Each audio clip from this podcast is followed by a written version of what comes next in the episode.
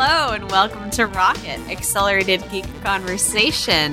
This episode of Rocket is sponsored by Squarespace and Tracker. I'm Simone de Rochefort, and I'm joined tonight by Christina Warren, Senior Tech Correspondent at Mashable.com, and Brianna Wu, Head of Development at Giant Spacekat, and the congestion still in my nose. You sound more alive though. I do. I feel more alive. Yeah, I feel yeah. so much better. That's good. Yay! That's good. We're so glad. We were seriously worried. Like you did not Yeah. sound good last week. yeah, Just you hacking, sounded. hacking, and having a good time, hacking and laughing. It was great. Mm, yeah. so before we start the show this week, I have to tell you all, I I'm going to confess to a crime I'm going Uh-oh. to commit on Rocket, and I'm going to commit it tomorrow. And like our listeners will be able to listen to this, unable to warn Frank because the crime will happen. Like it will have already happened in the past. Yes. So what it, Frank got me my birthday presents today, and he got me some fantastic gifts. He got me a giant cookie monster. He got me Wonder Woman Barbie, but then he made a really big mistake. And he got me this gigantic Nerf sniper rifle. Oh no! oh no, poor With- Frank. Oh, right, Frank. like that's really dumb, right? Like it's I got mean, the I mean that's like amateur move right there. Right.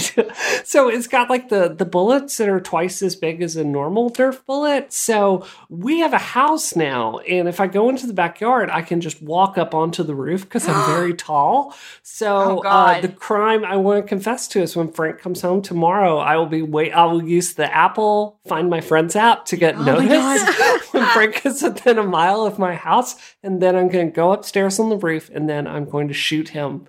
Uh, when and he could die. I don't know if he's going to live from this. We're just going to have to find out.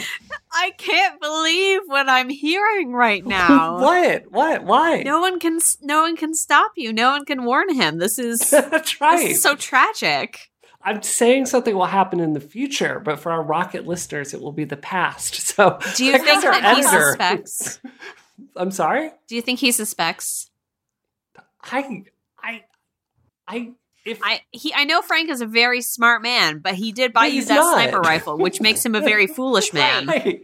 I was gonna Yes. say, I mean, he's a very smart guy, but does he not? Is he not aware like who he married? Right. I, it's just like, oh my god, oh my god. He has a PhD in I'm just imagining genetics. Frank but- singing Eliza's part in Hamilton. I know I'm married.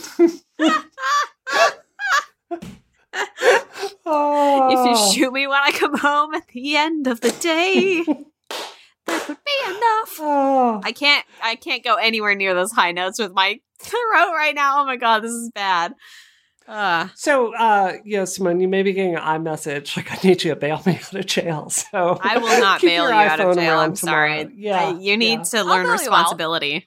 okay. I'll bail you out. I'm there yeah, for you. I I'll- know, I'll- Christina. You've got my back. Oh, We're- Christina's we're the bail cool buddies. mom. I Yeah, see how it right. is. Yeah. Absolutely, I'm the cool mom. Again, this is why I don't have children because I would like my response to stuff like this would not be like, "Don't do this." It'd be like, "Oh hell yeah, can we record it?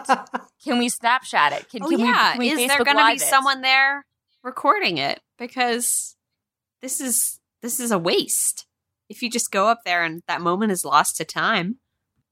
I'm excited. I have to say the the Wonder Woman Barbie, like I feel guilty because I know she cost seventy dollars, and as you're like opening up the box as this very pretentious like Barbie black label oh, the right. bottom of it, like. Like, oh, I'm sorry. I only play with black label Barbie dolls as a woman in my thirties. No, because those I, Right, I love yeah. I love collectible Barbie dolls so much. Like you don't even know. Like I'm such a nerd about that sort of stuff. I'm so jealous. I'm happy for you. This is awesome. She's gorgeous. She's awesome. So yeah, I saw the photo. They're amazing. beautiful. It's life changing. Shall we roll into some life changing tech topics? Let's do it. I narrowly avoided a bad segue there because the first thing that we're going to talk about is actually um, the Tesla autopilot crash Oh. that was recently um, that Tesla recently announced. Announced that makes it sound like they announced it. No, um, they wrote a post about what happened. Basically, there was a driver uh, who was using the autopilot in his Tesla and was not watching the road and had a crash with a tractor trailer um, and unfortunately died. And this is causing great reverberations in the tech community, um, with many thoughts being written and spoken about what this means about the future of self driving cars, um, what it means that Apple is filing a patent about um, camera camera use in cars, um, all kinds of things like that. What what Tesla will be doing going forward, if anything will change at all. And I know that these two people here with me have very strong feelings about it. Um, so well, I think we had two stories. Like one, Yeah. the the Apple camera thing we're going to get to in a bit, but that's not necessarily related to the Tesla story. Um, Right. I guess like one of the reasons I wanted to talk about this this week is, you know, like Christina, Simone, and I, we take a lot of you know responsibility in you know, not bringing you clickbaity terrible stories on this show so we we basically had two stories come out this week that were just kind of terrible and sensational. And we just kind of wanted to talk about how there's um kind of a deeper side to this that you're not really hearing. So i mean christina like starting with the the tesla story. Yeah. i mean you know these these have been on the road for quite a while. And Well, Yeah. it's it, it's been since October, so it's it's you know we're closing in at nine months, and and um you know, and this is in in some cases you could argue it's amazing that it's taken this long. I mean, I know this is terrible, and I'm not trying to in any way like lessen like the fact that someone died, but you could say that it's amazing that it's that it's been this long, given the amount of, of sheer number of car accidents that happen on the road every day, that it was this long before there was a fatality.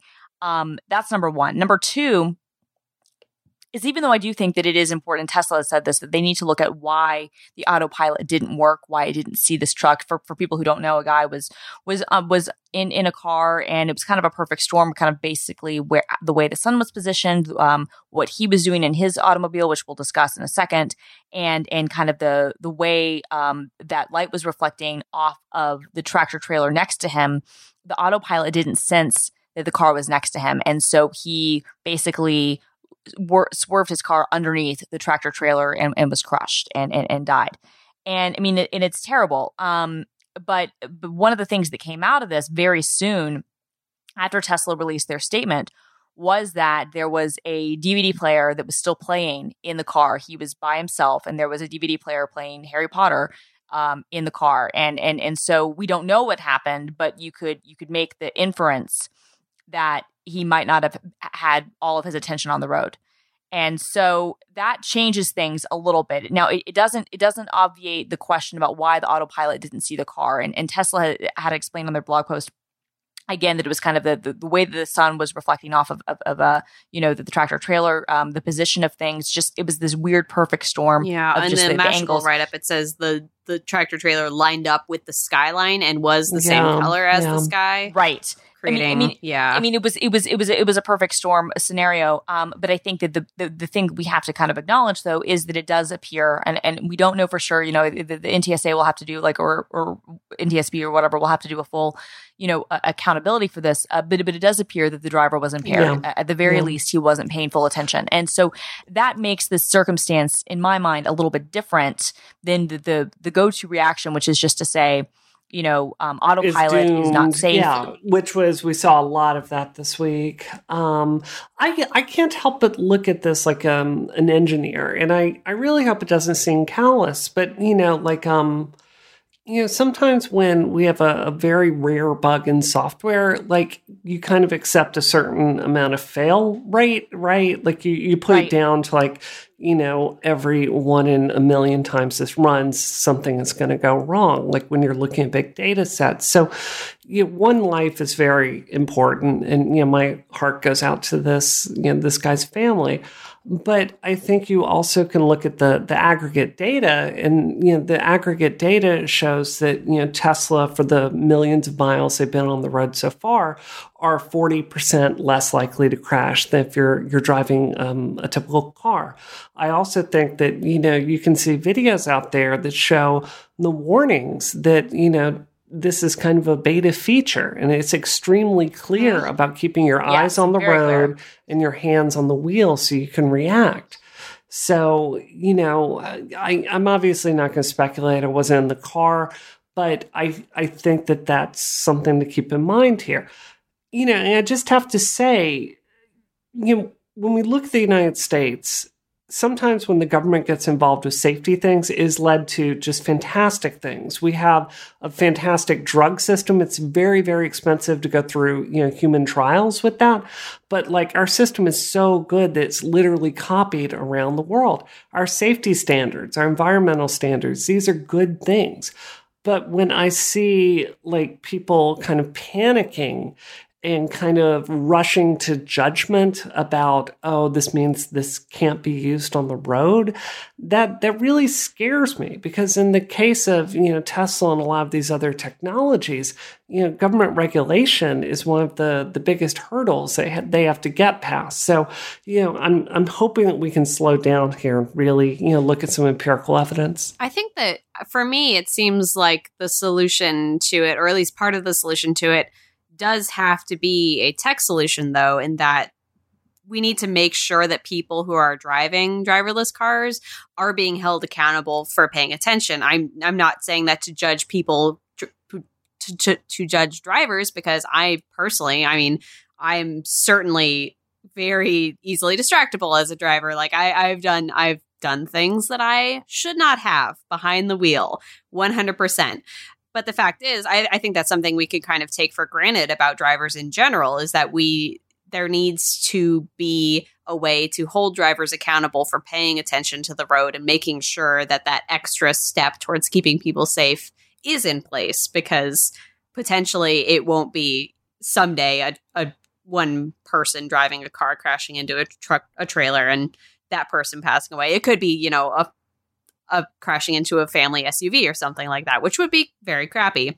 Um, but yeah, the solution does lie in it tech. And I think it, that, it is going yeah. to happen. It, it is going to happen. It is going to happen. And I think that the, the way you, get better with it is obviously the technology has to evolve and improve, and you can't do that if you can't test it on the road. Yeah. Um. Which, which I mean, but, but I do think that there's kind of a secondary issue here, which kind of, kind of goes away from from, from like the, the media sensationalism of it, and that is kind of I think we've talked about this a little bit on, on past shows before, but I think it comes down to the fact that the tech for certain things this is, to me it's almost similar to vr because you know how like vr it's so close to being good Yep. you want it to go to that next level yep well i feel that way about the the, the, the self-driving stuff where we're so willing to give over control to the borg because it's really good. So you see these scenarios where, you know, in this case, it seems like the driver might not have been completely paying attention.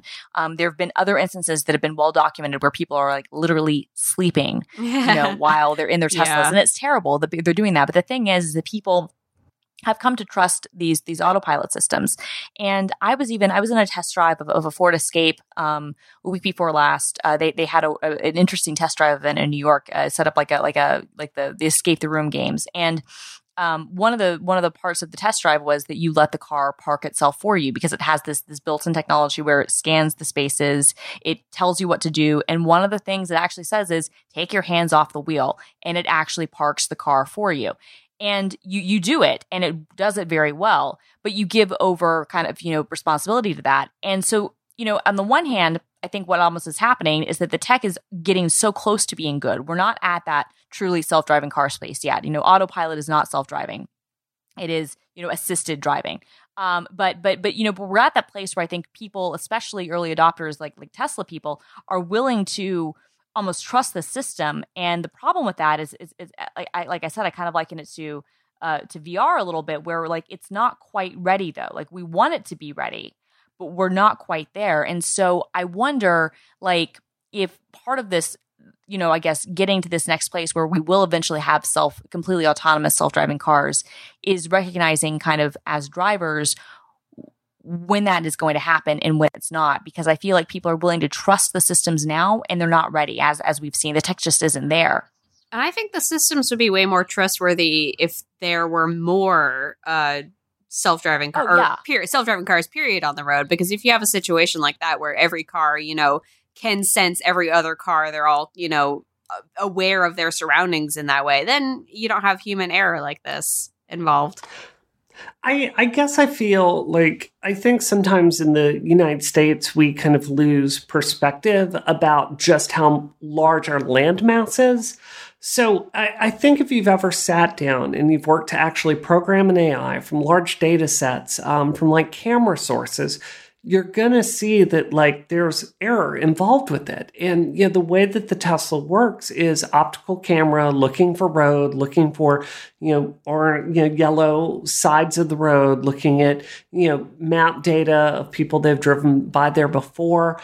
You know, we have such a large landmass that I, I can't see this being safe you know, throughout the entire United States without redoing the roads. I think in cities, I think if you're in New York, and I, I can see like going with an optical radar system in a situation where you're rarely going over 20 miles an hour. The stakes are much, much lower there, right?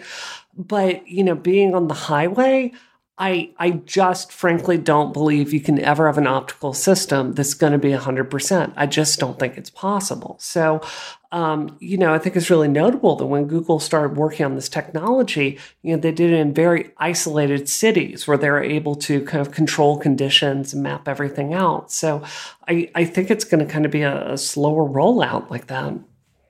No, I agree. But, but, but, but I do wonder, like, you know, Eh, you worry about the impact that this is going to have, you know, that this being kind of the first notable accident is going to have. And I really hope that it doesn't sour people too much on where this tech is going because it's happening. And, um, you know, eh, frankly, it opens up interesting questions that, eh, you know, like liability, like who is responsible in the, in the case of an accident, you know, in, in, in this case, you know, is it the car company? Is it the driver? You know, I guess it depends on the scenario and what's happening, but, but it, it opens up lots of interesting questions that frankly, we kind of have to answer if we're going to be accepting this, this, this future anyway.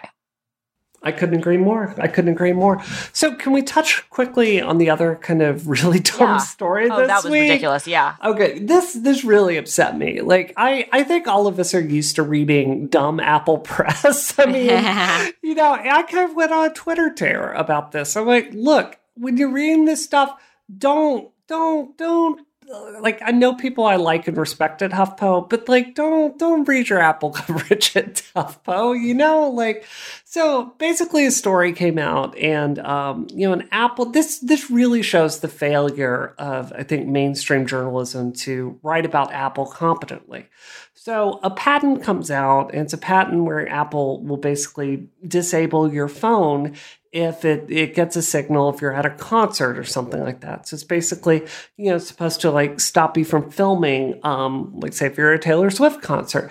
Any Apple reporter, anyone that's familiar with this world, anyone really familiar with the tech industry knows Apple files patents for the stupidest ideas constantly. Like Christina, you have to see this. Like you'll be reading oh, on, yeah. you know, Cult of Mac, and you're like, oh, that's a real stinker. I hope they never come out with that. Oh, totally. And the mainstream media just runs with it. Like it's the way they report is like Apple's bringing this to market, and you know it's this inevitable. Apple is evil and wants to control everything. I mean, what were what were both of your thoughts about that? Well, I'll correct my own self here because I got this, I got both these stories like entwined together and was thinking about stopping people from taking selfies while they're driving, which I was like, that's an interesting, I, it, it would be a step too far in my opinion. But like you said, like it's, it's a patent and i my understanding of patents is that if you have an idea you should patent it just to have ownership of it not necessarily to bring it forward um, so I, I don't Look know. Look at the the Nortel situation. Like Apple got into a patent um, conglomerate alliance because what happens is like your your iPhone has a broadband antenna and there's a patent in how it connects to a network to bring you cellular data. Someone has a very key patent over that. What we're finding in the tech industry is like I, don't remember if Google owns that, but let's say hypothetically if they did, they can set those fees to license it very high or can choose not to. So it puts Apple in this position where they have to patent everything in sight so they can counter sue those companies and say, please let us use this network and then we won't sue you for infringing on this patent, even though they're not using it. So it's this I mean, Christina, how do you feel about it? Like it's a monster. Yeah. yeah. A, I mean, the, the patent system is broken on a lot of levels. I mean, I think that's that's that's accurate, and and I think that you know companies have to use it defensively because if they don't, um, like you were saying, people will use it against them, and and and it's also one of those things where you know a lot of times it does become almost, you know, some companies, Apple's not one of them, but there are some companies that Hewlett Packard is one of them that will define their their level of, of innovation based on how many patents they filed. And that's how they'll like show to their shareholders, oh, we're still relevant because we've done XYZ. We we filed this many patents. That just And, seems you know, nightmarish. I mean, but, but but but it is what it is, and and I mean, when, when she was running for president, Carly Fiorina would talk about how innovation raised so much at Hewlett Packard, and all it really meant was that they filed a bunch of patents that wound up being worthless. Um, it's true though, and and so you know, this story though, I think you're right, Brie. It shows how people don't understand, and I wouldn't just I wouldn't just single out Apple. I would say it's it's um, interesting for like a number of companies because um, Apple's not the only one, but Apple is certainly the one that we cover the most here on Rocket, where you kind of get the sense that you know people who are covering these sorts of stories just don't get the nuances of tech coverage. They don't understand that, that a patent filing literally could mean anything. You know, just because you have a patent on something doesn't mean that it's going to become a real product. And in fact, many times you don't end up seeing that in its final form. You will see some of those things. Um, I remember like Find My Friend, the app, was one that we did actually see, ironically. Like if I look back at early Apple patents from like 2000 i guess they were were probably identified in probably 2010 but but, but were probably filed way ear- earlier than that. There were there were parts to find my friend with location information and, and, and kind of ideas for how this sort of application could be used and and it ended up being very different in form when it finally showed up. There there have been you know patents for for styli before the apple pencil. Um you know so it's it's not crazy to think that that apple at some point in the past could have thought that there could have been an interesting use case for an application or a feature that says when you're within this geofence range, you know, the camera functionality can be shut off or or or, or you know disabled or whatever. Um, and, and and maybe that would be you know for, for concert goers, maybe it would be for a security setting. Who, who knows what what the circumstance would be? But there's a very big difference between having that idea of saying when you're in a geofence and having an action automatically happen, which could apply to a number of things and wouldn't have to necessarily mean we're taking up something away from your product and, and, and, impeding on your on your personal rights. It's a very big step to go from that to what I just said, which is what a lot of the tech press did, where they were like, Apple's trying to prevent you from taking photos at concerts, and that's that's what makes me go nuts because I'm thinking, first of all, that's actually not what the patent says. The patent is really about in a geolocation area, in, in a geofence thing, an application would be able to alter parts of the hardware on the phone. And and and and and, and in fact, it would let's say that that app did exist, there would be absolutely no um, indication that that would be an application you would have to install or activate on your phone. So that that's not so you know what I mean. But but but but but it's basically just saying that that if you're in one area, another action could happen, and so that really kind of is a, a simple home automation sort of thing. And you know that you're in this area now, this action is going to happen on your device, and so you know to take it to that level because the example used was you know it could be, you know, we could disable your camera or it could enable something other feature. People are going, Apple doesn't want you taking photos at concerts. It, like makes like like Brie's Epic tweet Taylor storm. Swift It- lobby strikes again. Uh, Ta- Taylor Swift, you know how she feels about not paying professional photographers. I- I'm joking, Uh. Taylor. Uh, that, that that that was the joke from last She's summer. never gonna call you whole Apple now. Music brouhaha, and then, Right. then professional photographers got mad, and then it turned out they were bitching about nothing. But anyway, like eh, you know, like but but, but like exactly this this it got got blown into this complete non-story by people who don't understand that a tech patent a does not equal a product. So it's like you know, um, um, like exclamation point equal sign, like, like Right. does not equal, you know, does not equal product. Yeah, Well, I think it's it's really worth saying. You know, Apple has opened up tremendously in the last three years, especially.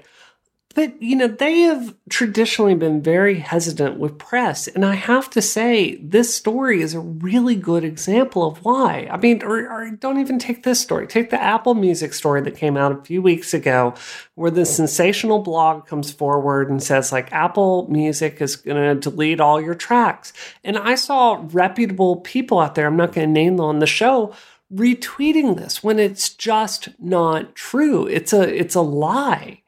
And you know, it's I understand if you don't like Apple, but like at least go fact check that stuff because there are journalists that do good work and understand Apple that that did give you accurate information about that. So I understand why Apple is very hesitant when there's an army of people out there that may do fantastic political reporting or you know economic reporting that just do not get Apple for whatever reason.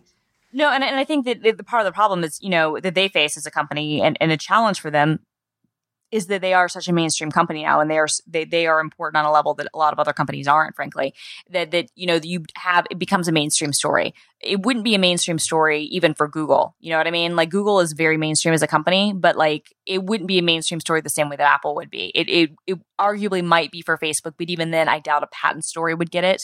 But there's something about apple because it is such a big player and and and they're so well known that even outlets that aren't known for tech coverage will cover Apple. Part of that is also kind of an indicator, I think, of just where the media is at large, where we're all fighting for clicks, we're all fighting for views.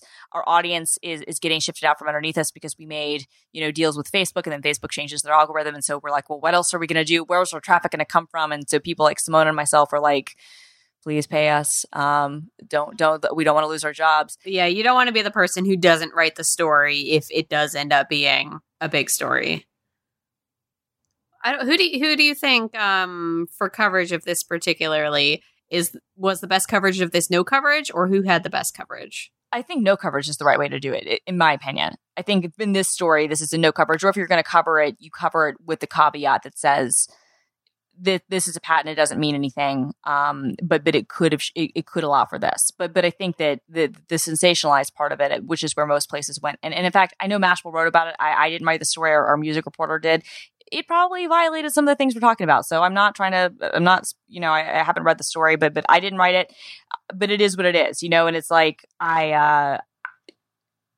if, if I'd seen the story, I would have corrected it. But, you know, um, it, assuming I needed correcting, I haven't seen it. But yeah, I, I don't know. I mean, it's these, those sorts of stories. I don't know what your take is, Brie. My take on a story like that, if you want to cover the patent, cover the patent. But to take it to that next level, any way you do that ends up being just bad conjecture. I, I, I feel like you've got a responsibility when the other press is getting it wrong to to write about it. Like I did a, a piece today about Apple Music, and you know I I made a point in that piece to mention that there's a lot of misinformation out there about Apple Music that's just completely fabricated, right? And I, I, don't know. I think like when you've got people out there that don't care to get facts right, and I, I think you've got to correct it. I mean, we all saw like the WWDC event with Apple Music, and you saw people on that team. These are people that are really passionate about their products. You oh, know, totally. the Taylor Swift angle, you know, Spotify very famously doesn't pay their musicians diddly. No, they don't. And yeah, and uh, let me make one correction because I actually now read Mashable's story. Mashable's story was very fair. The headline I don't love. The headline says new Apple patent could block iPhone recording at concerts. I don't love the headline, but if you actually read the the, the story, Emily did a really good job, which is um, you know, it's an open question that if Apple were to implement such a technology, what the guidelines and restrictions would be. Could say private security or law enforcement take advantage, blah, blah, blah, blah, blah. And then, you know, she writes, given its history with protecting iPhone's users' freedom and privacy, it would be very un-Apple like of the company to implement such tech. And then kind of snarkily, that is, unless Apple execs are as annoyed with mid-concert Snapchats as Alicia Keys is. And so, you know, it, you know, it, it was, it was definitely one of those like, it, it was so, so Emily wrote this the right way. So, you know, I think that I don't love the headline, but I think that's more. I mean, that's that wasn't my call to make, and I don't even think that was Emily's call to make. Um, but I think yeah, you make you make a good point, Brie, which is if you're going to write about it, you probably should try to set the record straight. Yeah, good point. This episode of Rocket is brought to you by Squarespace, the simplest way for anyone, including you, listener, to create a beautiful landing page, website, or online store where you can set the record straight about whatever you want. Start building your website today at squarespace.com. And when you do, enter offer code ROCKET at checkout to get 10% off your first purchase. Yes, soon you will be in control of your own publishing platform. Squarespace. I can't believe Brianna Wu's laughing right now because I don't. You just sounded like a Bond villain, Simone. You're like, with Squarespace, I will have the control of my death laser. You would take over the New world. Deathlasers.com, yes. yes. where you will write about the death laser patents that you're filing with the U.S. Patent Office for all the new death lasers, which will not let you use death lasers at concerts or while driving it's very dangerous. Um, you could, yeah. Anyway, so if you want to, if you have a better website idea than that, which you probably do, let's be real, Squarespace has easy to use tools and templates to help you bring that website to life. Wake it up, wake it up inside online. Because, you know, if you have a good idea like that, you want to get it out on the internet. You want to get eyes on it. You want to make sure that it is presented in as attractive, easy to parse uh, way as you possibly can, and at you know little cost to your own stress or to your own um, mental health as you try to build your website. Squarespace takes all that sadness away. Uh, you don't have to worry about hosting or scaling or what to do if you get stuck in the process of building your website. Boom, all your problems gone. Just you and your ideas putting them, putting them out there on the internet place where we all live. Um, with Squarespace, you can build a site that looks professionally designed, no matter what your skill level is, no matter what amount of coding you know. If you have the paltriest knowledge of coding, that's fine. If you have zero knowledge of coding, that's fine. If you have a ton of knowledge of coding, go out there. It's fine. You'll still be able to use Squarespace and get that site. Get get the site. Get it. You can get it. Squarespace, you can get it. is not their motto, but they are trusted by millions of people around the world, probably because that's not their motto, and also just because they are a super simple, easy to use service to get your website on the internet. Do you guys have anything to say about Squarespace? I am going to buy a Squarespace site right now. It's going to be Simone'sSquarespaceHats.com. It's just going to have all of your ads for them. Get a Squarespace site uh, to host podcasts. That's a thing you can do. You, you want is, to it challenge It's something I do. challenge Rocket? Go out there, make your Squarespace website, use offer code Rocket at checkout. Oh my god. to compete with Rocket. Yeah. If you if you do this, please make your URL makeitweirder.com. Yes. But you will never Oh. succeed because you won't be able to make it weirder. And see now, this is why I want because I know Micah Sargent of iMore is very jealous of your ad reading ability. He is. I want for him to get together with Salty Steve and to try to start a Rocket competitor podcast. Who in the world is Salty Steve? Uh, Steve Lubitz. Steve oh, Lubitz. oh my God! Does he have a new nickname now? He does. We're we're we're innovating our ways. We give him static on our new show. That's So adorable. I love that. Oh. So yeah, okay. You personally, you user, if you want to build a Squarespace website, please do go to squarespace.com. Plans start at just $8 a month. And like I said, enter offer code ROCKET at checkout to get 10% off your first purchase. And you can start a free trial, no credit card required. Build that website. Thank you so much to Squarespace for supporting Rocket and Relay FM. We love ya.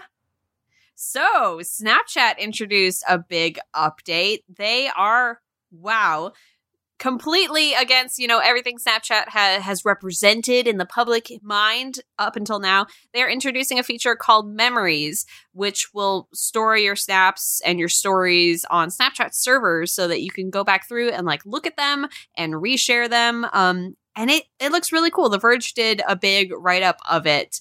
Basically, Snapchat it has is such a force of nature um, among people with smartphones. People are using it more and more often just as a camera and at really important events like weddings, um, things like that, where, you know, those aren't the ephemeral memories. Those aren't the sexts that you're sending to your teen boyfriend, which you have because you are a teen, not because you're an adult. Um, those aren't those things.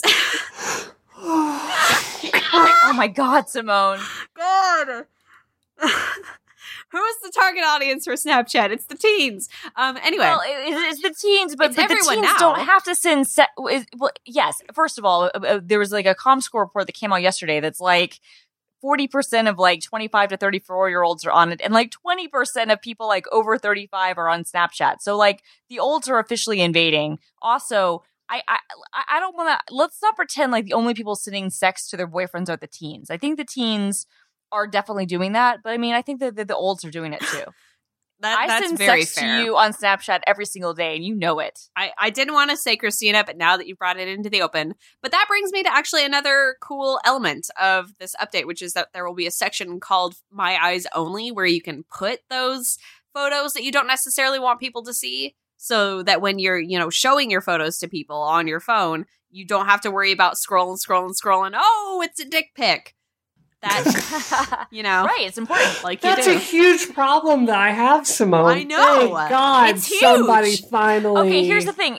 We, we joke about it, but that is like a legit problem that a lot of people have, especially, and it's not even just like like like explicit photos, but just even things you might not want people to see. Like, Oh yeah, like my my 10 ugly selfies that I took before I got the good one and then I never bothered to delete them. Yeah, I don't want people to see that crap. Or I mean, look, and like, let's be very real. If you've been out with somebody and you don't want somebody else to know that you've been out with that person, I mean, like, there's like all kinds of shady, shady, shady reasons. That's one of them. You know, dick pics are shady, but there are also like legit reasons too. Like you said, like I, I you know, I, I, I don't want somebody to see all my, you know, like vain selfies, or you know, maybe I was planning something for somebody's birthday and and I don't want them to see to be surprised early. Um, you know, maybe like I'm about to shoot my husband with, you know, a, a, a, a, gun off the top of my the roof of my Right, house, you know, right, because because he got me because because he loves me, and I don't want him to see my, my my planning when we're going through my photos. So, I mean, I think that that's a smart part of it. Um, I also think though, I, I think what you said at the beginning though, Simone is is nailed it, which is what I've noticed, and I've started using Snapchat more and more. I still don't love the service, but I, I have become pretty hooked on it um, in a lot of ways. What I've noticed is that when I go to concerts or when I go to events, when I used to see everybody having like either the default camera app open or um, Instagram open, now Snapchat is the default app to be open. And that's Hmm. like, that's shifted in the last like six months. Like I was at a Dashboard Confessional concert um, about two and a half weeks ago.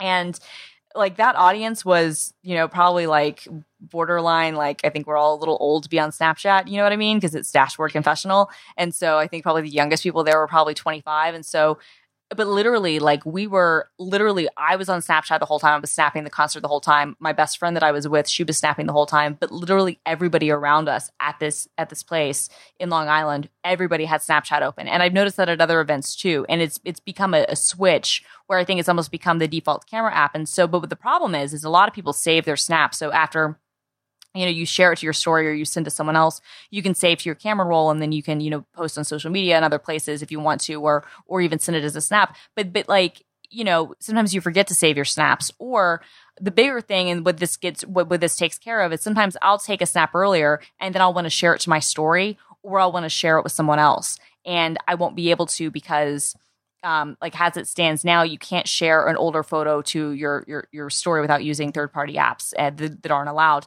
Now you can. It'll show it though on the snap. It'll show that it was taken from your camera roll, and it'll show what day it was taken. So it's clear to the user who's seen it that this is an older photo. So you can't like trick somebody and be like, "Oh, look at where I am." Instead, they're gonna be like, "Oh yeah, that was from a year ago. Cool."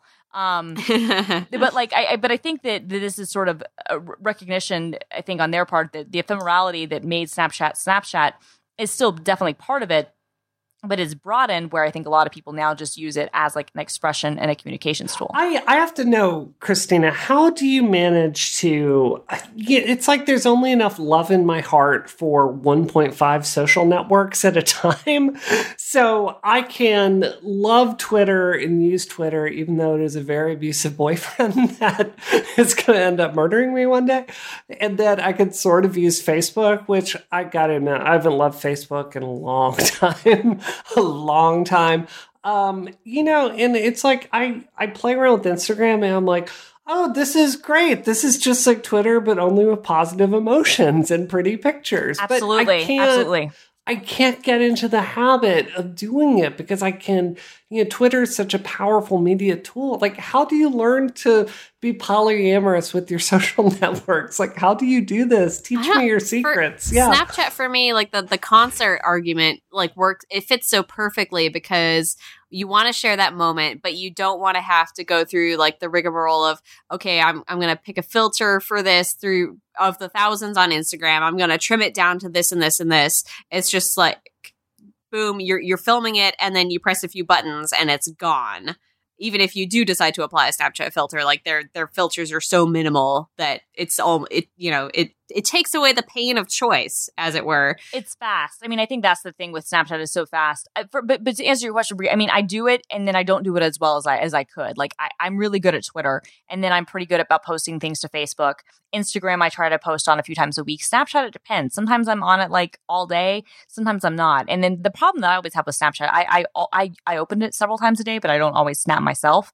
Is that sometimes I don't feel like whatever I'm doing is interesting enough to be captured, and like if people saw what I was really doing, like I'd just be staring at a computer screen, and like who wants to see that? Well, it's like Twitter in that way, where there's like a, a humor language that you can access, where you can make even boring things like you can have a funny observation about them in Snapchat. But if you can't speak that language, it's impossible. I'm just like, all right, it's me at my desk, just for hours. I'm snapping Okay. right now. I'm snapping. I'm snapping right now as I say this, guys. I am I'm actually snapping right snapping now. as well because I realized that I lost my snap streak with Diana, so I have to.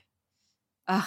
The snap streak thing is one of the most ingenious things. I don't know what that is. What is So this? if you snap someone, if you snap each other every day, um, Mhm. then you there's this little flame emoji that next to your conversation with them, and it represents how many days uh, you've consecutively snapped each other. That's So, awesome. It is. It's great. So my friend Diana has like a year long snap streak with one of her friends. But you know, like if you miss a day where one of them doesn't snap back, oh, that's gone. It's gone. That's It's gone, baby. gone. You have to work your way back up again. Oh, it's so painful.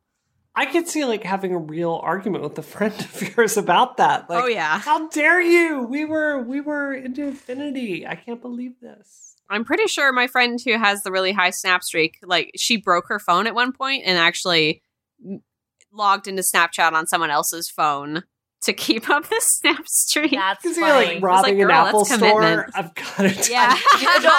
That would be hilarious. Like if you went into an Apple store and you were like, "Look, I need to borrow a phone for two seconds. Why?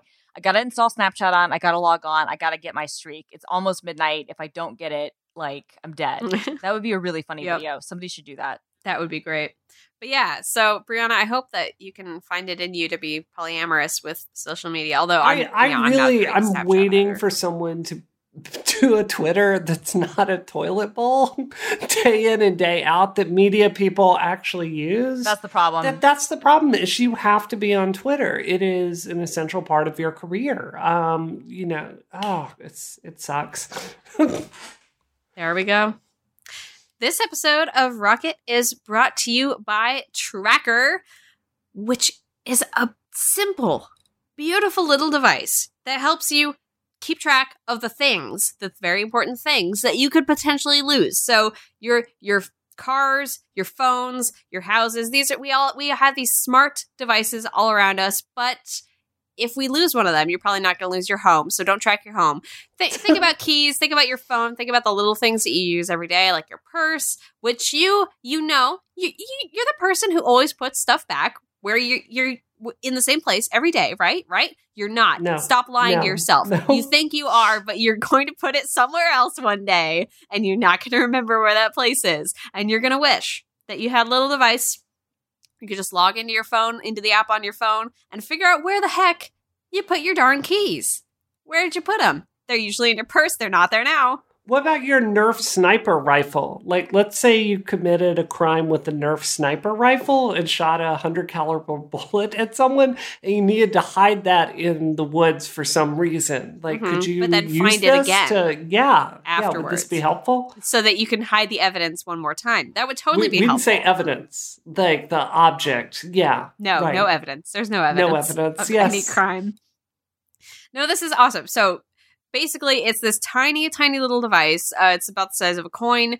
Uh, you can use it to locate all the misplaced stuff, like I said, through an app on your phone, or if you want, you can even put it on your phone, or uh, put you can have it. Your it track your phone, and then you press a button on the device so that you can find your phone if you ever lose it, which you also do.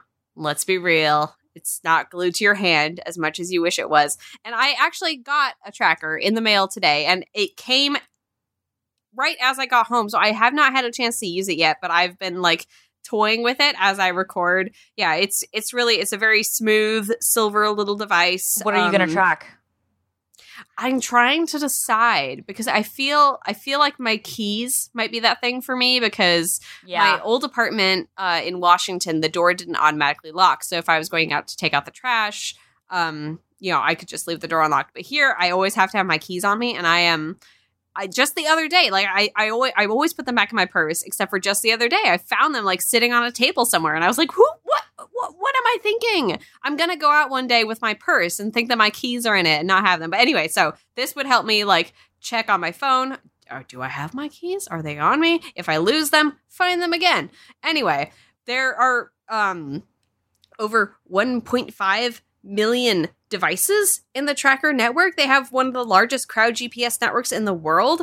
So you're if you lose an item, like say say poor Micah Sargent who lost his iPad, um, had a tracker on it, it would show up even if it was miles and miles away if he had a tracker on it. So, Yeah, or, or you, even if the battery died, which was kind of the case with that one, Yeah. and the Find My iPhone app, you know, wasn't able to be tracked. I mean, that's the interesting thing, right? Is that these things are, it, it's, you know, even though a lot of our devices have their own kind of GPS stuff built into it, if the battery is dead or, or you know, you can't access it some other way, if it's on it, hey, there you go. This is your So I have to say, like, I've seen other you know products like this, but they're like really cheap. Like this, it looks like it looks really awesome. Like it looks like something if it were you know stuck to my MacBook or my keys, it wouldn't embarrass me. Do you know what I mean? yeah, it doesn't look garbagey.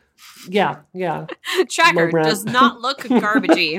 And does this not is a look garbagey. cool thing. So it records your lost item's last known location in the app, and when another tracker I user love comes that. within hundred feet of the item, you'll get a GPS update of the item's location. So that Hmm. that is super freaking cool. That's why I like the the big network of devices matters. Uh, so if you personally would like to prevent yourself from losing your crap, go to trackr.com that or to thetrackr.com. That's T H E T R A C K R dot com and enter the code rocket for 30% off your order. Um, so that's the trackr.com. I'm, I'm going to spell it one more time. T H E the tracker, T R A C K R dot com. Yeah, cool. So do go check it out. I'm going to stick mine on something this week and um, I will hopefully not lose anything. But if I do, I- I'm actually going to test it. I'm going to mess with it in my apartment and have a fun time uh, throwing my stuff around. Thank you so much, TrackR, for supporting Rocket and Relay FM. Ah. Yeah. no, just imagine like a wine night that just goes a little too far at your house, Simone, and then you're like, "Woo! I don't even have to care about my keys." Yeah, I I've run into that before though, where I've like literally like I've in my mind I'm like, oh, I remember setting this down someplace, and then I don't remember where I put it. Yeah. Um, and this thing is small enough because it's like the size of like a quarter. Like I I could see myself like being like, yeah, you know what? Let's make sure the keys have this. Make sure uh certain uh important you know other stuff other things have keys would be the big one Definitely, Uh, yeah, my- for the keys. And I was thinking about dogs too, Brianna, because uh, they do say that you can like stick it to your pet's collar. So you know for me what it would be too it would be not the sunglasses themselves but like my sunglass case Oh, i lose Oh, sunglasses smart. all the time oh, snap! right Yes. Oh my god, yes. That's the thing that keys, yes, but sunglasses even more likely for me to just put them down and right think- i'm like where did where Yeah. where did this go? And i mean you know i mean maybe maybe if you leave them in a bar someplace they're probably going to be lost and gone forever but like at least you would know. I mean but if you're there in your house someplace because i don't know about you guys like i love my sunglasses and they're one of those things like if i that and umbrellas like yeah. I can lose them so easily and it's annoying. And you know what I like about this? I bought this blue or not I didn't buy. They sent me this Bluetooth umbrella that has an app that'll like let you know if you're out of range or whatever, like if you're about to leave it behind. It didn't work that well and it was like 130 bucks. Decent umbrella but like not worth the money. You could just take this thing and paste it to your umbrella. Oh my god. I've lost 9,000 of those. And sunglasses, I don't even want to think about that. Like, that's why I won't buy, like, a, you know, I always get the, like, knockoff sunglasses because I know I'm going to lose them. So that's a really Yeah. good idea. 100%. I've been wearing free sunglasses that I got at Pride for like three years because I don't trust myself. Anyway, so it's the end of an era. Blackberry Classic is dead. Ah. RIP. R.I.P. Rest in peace. Let's take a moment of silence. Okay, that's enough. Yeah. I, I, I, I, you know, I found out Real World went off the air after like 29 seasons in 2013. And my reaction was, real world is still in the air. And that is exactly right. how I felt about this story this week. I was like, gosh, I thought they were screwed like five years ago when their stock went down totally. and the, the Blackberry you know tablet failed and you know their the playbook I, I, I, yeah the playbook when your and product is a punchline it is a it's dark days when, even the government so, so like two things happened this week first how this how the reason blackberry had to confirm this is that the senate or the, the house or whatever the senate i guess it was like sent out an email to their staffers being like um Verizon and AT&T are no longer making Blackberries and so we're going to have to migrate you to other systems. So if you're using these these these devices, you're going to have to get off of them. And then BlackBerry was like, "Hold up, hold up, hold up. Actually, uh, we still make phones, but you know that phone with the keyboard that everybody knows us for, the BlackBerry Classic with the keyboard and the trackpad that we like brought back a couple years ago and was like, oh, this is an iconic product. Yeah, that product we stopped making, but please buy our overpriced Android phone, please, please, please. and and everybody's like, yeah, no, we're not buying the Priv because no. And and and people are like, oh, well, what other phones do you make? They're like, well, we, we make this thing called the Passport. And people are like, oh, you mean that giant square phone with like the the the key the keypad that also was like capacitive?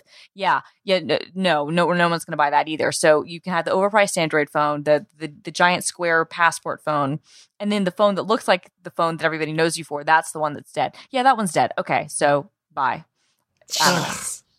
Poor BlackBerry. I, I would feel bad for them if no, I here here's my feeling in BlackBerry they had so many chances before they fell off the the, the deep end to yep. right the ship mm. yep. that they refused to take. I, I, I might have told the story on Rocket before, but but I'll tell it again. I was on a, a call with them. I this was like 2009, and I was I was still a fairly young journalist. This is before I worked at Mashable, and they had just started this thing called like this app developer fund. And so it was like BlackBerry and like this, this venture capitalist who was like, they, they had like this billion dollar app fund. Now, first of all, the fund never reached a billion dollars, but, but the whole idea was that they would fund BlackBerry apps. And so I'm on the phone with the, the, the VC person from Canada and I'm on the phone with someone from BlackBerry. And now at this time, I had an iPod Touch and I loved it, but I was actually a BlackBerry user. And so I asked them like what I thought was a very innocuous question and a very fair question. I said, so okay, this is this is great that you're trying to encourage app development, but when are your apps not going to suck as much? Like when when are you going to fix the fact that, that BlackBerry apps are, are garbage? I don't think I used the words garbage, but but I did. I probably say, well, when are your apps going to be up to par with everybody else's? And they got really offended, and they were like. Our apps are best in class. Da da da da da da. And I laughed. Like I couldn't help it. I laughed. I was like, no. Um, Android at this point is like six months old, and I'm like, they're already ahead of you. And iOS is doing gangbusters, and Google Maps and Twitter on my Blackberry are terrible. So, what are you going to do to make your app experience like up like modern mm-hmm. and they mm-hmm. were in complete denial and and they were offended by by me even asking the question how dare i even question oh we're, we're an iconic product and we're this and this and this and I got off the call with them and i remember turning to my, my, my then boyfriend now husband i was like well that was one of the worst press calls i've ever had in my life and I, but, but at that moment i knew the company was screwed because at, because this is 2009 when they were still out selling the iphone and I was like, "You're, you're, you're." It's game over because they couldn't see the future, which was clearly that they had to evolve their their platform strategy. And it took them, I think it was four years after that before they finally introduced BlackBerry 10, which came out way too late. This was after they'd already come out with their tablet in 2011, which was terrible. A, a tablet that literally the company known for email released a tablet that didn't have its own email client for a year. Okay, yes. the only way you could oh. do email on it was if you tethered it to your your BlackBerry, which you know whatever. And you know they, they, had they would run these these ad campaigns like tools not toys and and you know amateur hours over, and oh. it's like oh. and it's like but but everybody who's doing real work is using an iPhone or, and, and increasingly Android stuff too. And and you know the fact that it took them so many years to shift to a new operating system to catch up to where you know the, the puck already was rather than going to where it was going to be you know SOL. And so they've gone through a lot of management changes. And I actually think the guy that runs the company now is doing a pretty good job. He's turning them into a software company. They're basically becoming a mobile device management company, enterprise software, security stuff, and that's fine. Yeah, but, that's you know, a smart move. That is yeah. a smart move. But like yeah. the fact is that the fact that we're even talking about this, I think it's mostly because we were all shocked that BlackBerry, A, that they still make phones, and they do still make phones, but B, that the classic BlackBerry, the BlackBerry Classic was still a thing. Like that was my first reaction. I was like, the BlackBerry Classic was still for sale. People were like, yup. and I was like, huh when I was reading uh, Raymond Wong's write up on Mashable, I was like, 2014. Is that really? Is that really when they freaking brought it back? That was two Yep. years ago. Yeah. I- yeah. It it is a testament to something that a that was brought back in 2014, and b I I I it completely sailed over my head. Okay, BlackBerry, I'm sorry. No, and what's funny is is, is our joke internally because I sit next to Ray. We were like, yeah, they probably finally sold out of all the ones they started making in 2014. like the factory finally was like, That is okay, that they're done. seems very plausible. That seems very Snap. plausible. Oh my god! I, I I guess I would say this. You know, um, I used to love hardware keyboards. Like uh, Palm Yeah, put out a product. They're they're actually very similar. Like they're a, yeah, the they're Treo. a company. I loved my Treo. Oh, I, I had the Palm Tungsten C, and it had Yeah, like yeah, a, yeah. a keyboard on it. It I was great. I would go do stories with that. I would take notes on it, like as people were talking, like I would be able to type out a transcript. Like I was really, really good at it. But you know, it, it was similar to BlackBerry that they just never updated it. They didn't come out with the product, and they just lost momentum. I guess in the interest of being like four percent fair here. I mean, is there is there anything we're losing with the loss of a physical keyboard? Because like many people, when the iPhone first came out, I had a tough time because I couldn't, you know, text as fast on an iPhone as I could with the physical keyboard. Once the 6 Plus came out though, and I can, you know, hold it in both hands, I can type just beyond fast on that. So, I mean, Yeah. are we are we missing any kind of innovation here? Like what value did it still have for those customers? I mean, I think that for certain people who might have um, certain, you know, uh, uh, sight problems, because you can obviously do touch typing. Although you know the iPhone and Android are, are good for for um, uh, people who have um, vision problems too. You know, some of those those features, I guess it could be useful. Some people really love that clickety clack and are just more efficient. And and if you had like one of the great things about the old Blackberries, and I don't I don't think the BlackBerry Classic really did this as well because it ran BlackBerry 10, but there were a ton of like keyboard shortcuts. So when you're in mail, pressing T would take you to the top. Take you know, pressing spacebar would take you to the bottom. You know, you could you could sh- one, one click to reply, one click to archive, and those sorts of features.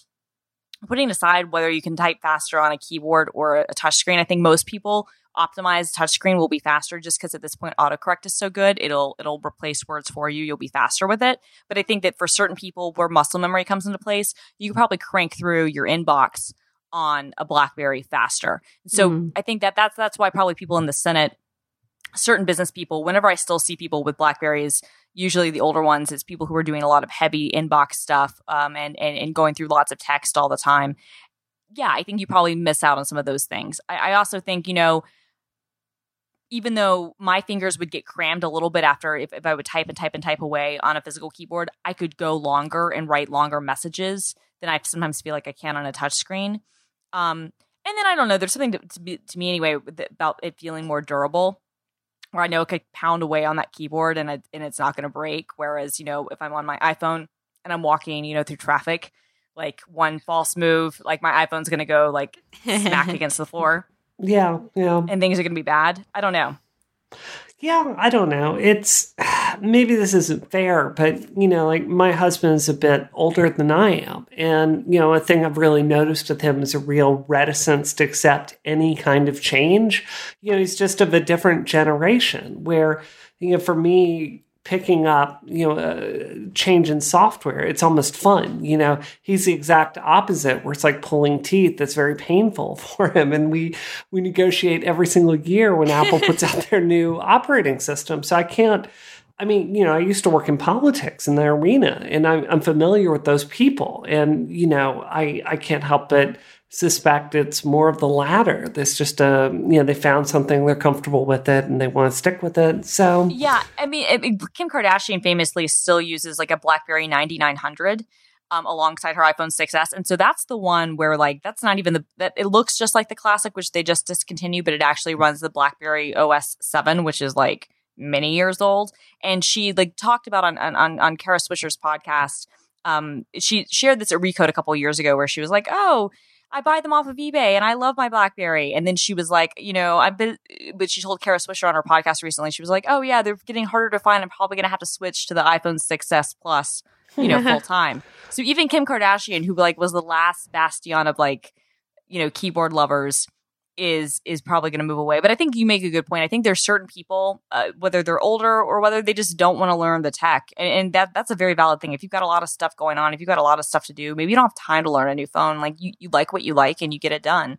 Like Sarah Jessica Parker famously loves her Blackberries. Like I saw some Instagram post of hers, like she was on some sort of Amtrak train, I think going to like um the the White House Correspondents' Dinner, and like it was a bunch of Blackberries, and she was like you know very happy that everybody had their blackberries all on the table and it was like it, it was a total throwback photo because it was like that's awesome but that's like you know I will say the name Blackberry is such a good name. Like it just sounds fun to say, and there's something very satisfying about it. But oh totally. I mean you know what? I, I i want a blackberry the same way that i want like a pager. I, Yeah. i've been seriously considering buying a pager just like as an ironic ac- accessory. And i would i would you know what i mean? And like i could totally see myself but here's the thing. Even like discontinued the blackberry classic is still unlocked $380 and that's when i'm like yeah you know what? No. Too much for an accessory. All right. I heard Well, the 9900 is $94 on eBay. Like, if you put a SIM card in there, it, it's not going to work, right? Because it needs the BBM proprietary thing. in, or in, the, in, the, in these the biz so you've got to pay like a $10 a month surcharge thing if you want to get it working you can get it working but you've then got to like activate their their NOC service which they still technically run but like who knows how much longer that'll be up and it's like a $10 a month surcharge so it's probably not worth it just for you know the accessory well, what are we up to this week? What are we up to this What week? are we up to Uh, I'm still working on my novel, which is very hard. It's Ha. very hard to write an entire novel. Uh, so I'm working on that. I feel And, you uh, there. I did a uh, piece for iMore this week, and uh, I'm talking to another journalism outlet. Uh, it's pretty big and awesome about doing a pretty cool query for them. So that's what I'm up to. Voice. What about you, Christina? just uh, continuing same old same old uh, it's kind of the the doldrums of summer It so slow, yeah. It's getting kind of slow, although there's about to be a whole bunch of news that's going to be dropping. But I'm I'm continuing to do Facebook lives all the time for Mashable, and um, you know, writing think pieces uh, basically every day. So you know, stay tuned to my stuff to see what I do. But, but right now, it's it, there's not like any new product really coming out, so it's one of those things where you know, like everybody's on vacation. Um, so we're you know kind of trying to like gear up for, for what's going to be happening. Obviously, it'll get it'll get real busy real quick, but right now it's kind of slow. Can I tell you, Christine, you've sold me on Facebook Live. Like when it first came out, I was just like, what is this? This isn't, this doesn't seem like a very Facebooky thing. But yours is awesome. And Oh, I don't you. know. I think it's just, um, it, it, like seeing you do it is the moment that feature clicked for me. So I still haven't had the freaking mac and Cheetos. How how well, well you've been Oh. sick. You have to. They're so good. I'm furious. I forgot about it until this very moment. I put it out of my mind. Oh my god! I. uh, all right. I think well, we should okay. bar you from the show next week unless you Unless I Yeah, shape shape up, unless I Yeah, get my, down my to stuff King. You better together. Yeah. shape up and you better eat your mac and Cheetos. I will. I will, Mom. Thanks. Don't call me mom. I'm that also doing me same out. old. Oh, but you are. Ugh. Oh, I'm sorry, Mom. Um, No, Christina is bad mom if mom. And she's not even bad You're mom. both no, bad. no, no, bad. no. Yes. Anyway, uh, yeah, I'm also doing kind of same old, same old this week, doing a lot of writing, um, and then heading up to Maine for my "Don't Tell Her" my grandma's surprise birthday party. Um, don't track down my grandma, Rocket listeners, and spoil the surprise.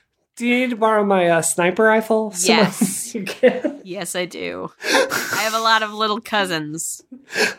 Got to keep them out of my stuff. Um, I'm really excited. Actually, I actually haven't seen any of my East Coast family since I moved out here, so I'll catch up with all of the many, many thousands of them that there are. Um, yeah. Brianna, where can we find you online? Spacekatgal. Cool. Christina? I'm at film underscore girl on the Twitters, the Instagrams, and the Snapchats. Ooh, and you can find me on Twitter at DoomQuasar. My videos at youtube.com slash polygon. Thank you for listening to the show. Uh, if you liked it, please leave us a review on iTunes because that that makes us love you. That makes us love you personally. We know your name. We know where you live. Um, this episode of Rocket is terminated. Terminated. Terminated.